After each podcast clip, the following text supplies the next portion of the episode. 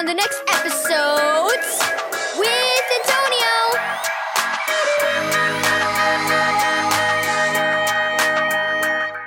Thank you, Keys for Kids Ministries, for this daily devotional.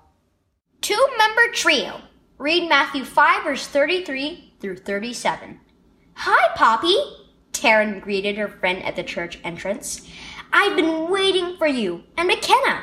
Are you nervous? Yep, said Poppy. I could hardly sleep last night. The girls were excited because they were going to sing as a trio in the morning church service. Just then, McKenna's brother, Trip, walked by. Where's McKenna? Both girls asked at once. You don't know? Trip seemed surprised. Our neighbors called yesterday and invited McKenna to go camping with them. She decided to go, and she won't be back until tonight. I thought she told you. Taryn and Poppy looked at each other. How could McKenna do this to us? moaned Taryn as they hurried to find Miss Andrews, the pianist. Oh, I'm sorry, said Miss Andrews when Taryn explained that McKenna wasn't coming. But I think you two should sing anyway. Let's run over the song. I'm sure the two of you will sound fine together. So although they hadn't practiced as a duet before, the girls sang and several people told them they sounded great. I still wish we could have sung as a trio, said Taryn on the way home. I think it's terrible that McKenna didn't come. She said she'd be there. Frustrating when people don't follow through on their commitments, Mom agreed. Let this be a reminder of how important it is to keep any commitment you make to others.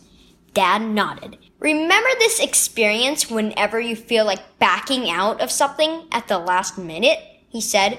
It's hurtful to others when we don't do what we say we'll do.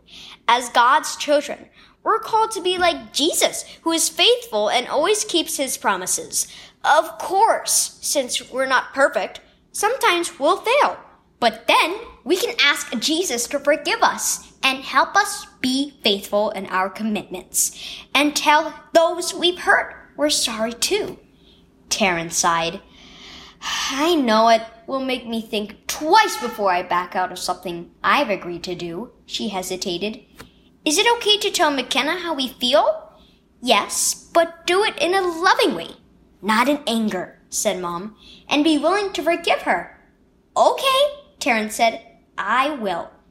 Take commitments seriously. Key verse. But if anyone obeys his word, love for God is truly made complete in them. This is how we know we are in him. 1 John 2 verse 5. Do you take your commitments seriously? Do you follow through on the things you agree to do?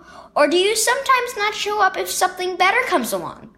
When you fail to do what you've promised, you hurt those who are depending on you. If you haven't been keeping your commitments, ask Jesus to forgive you. Then trust Him to help you be faithful to others the way He's faithful to you.